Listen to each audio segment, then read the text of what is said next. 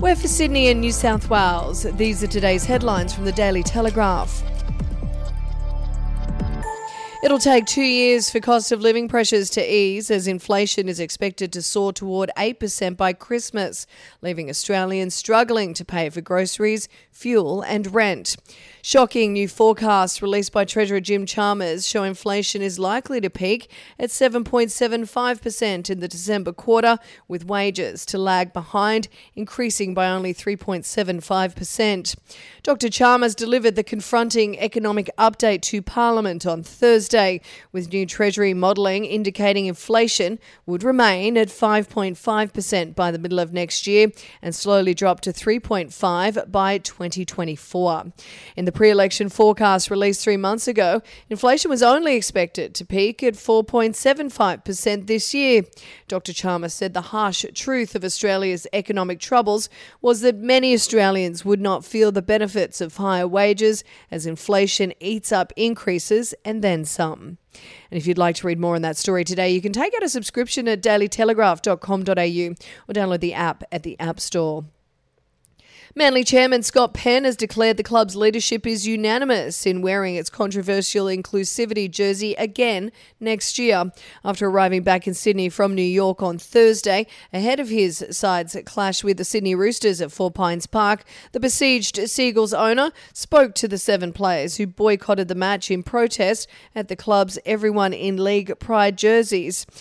Penn conceded the playing group should have been consulted about what the jersey features, rainbow piping, and what that represented.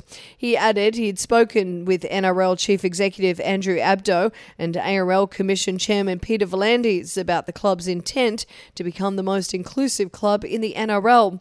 Asked by the Daily Telegraph if the club would wear the jersey again next year, Penn replied, Yes, clearly we need to do more consultation, but the fact is we are committed to making the Seagulls the most inclusive club in the NRL. And we'll be back after this.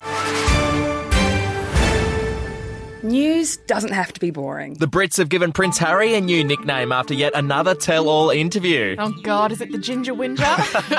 Let the team at news.com.au get you up to speed each day with their podcast, From the Newsroom. a couple were busted joining the Mile High Club. Well, I guess they can't fly Virgin anymore. Politics, sport, red carpets, royals. Get all the goss in just a few minutes. Follow From the Newsroom wherever you get your podcast from.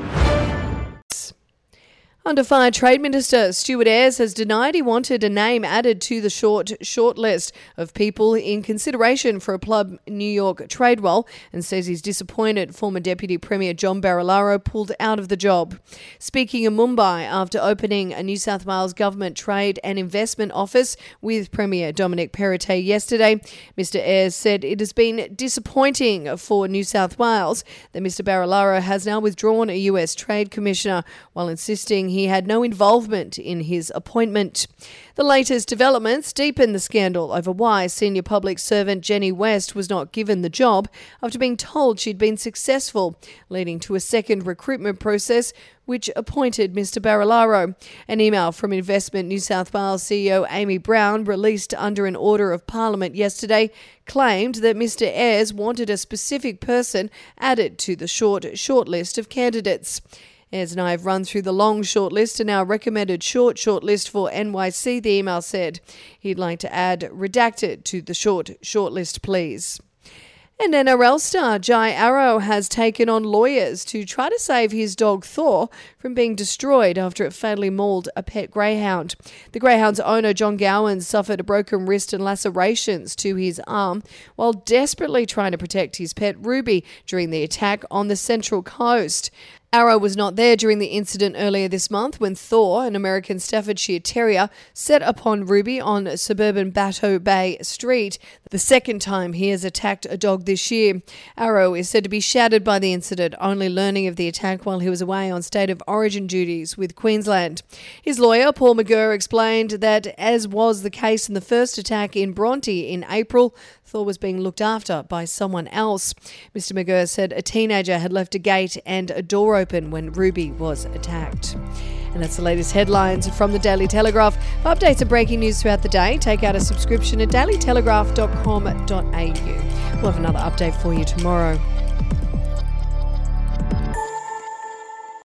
The podcast Faith on Trial looks into Hillsong, both in Australia and the US, and takes both the listener and hosts on unexpected twists and turns in the story of Brian Houston and the Singing Preachers. There are two incidents involving Pastor Brian. The Australian journalists uncovered a litany of alleged criminal behavior in the megachurch. Financial gifts were being given to the leaders of the church. Listen to Faith on Trial Hillsong ad free on Crimex Plus on Apple Podcasts today or wherever you get your podcasts.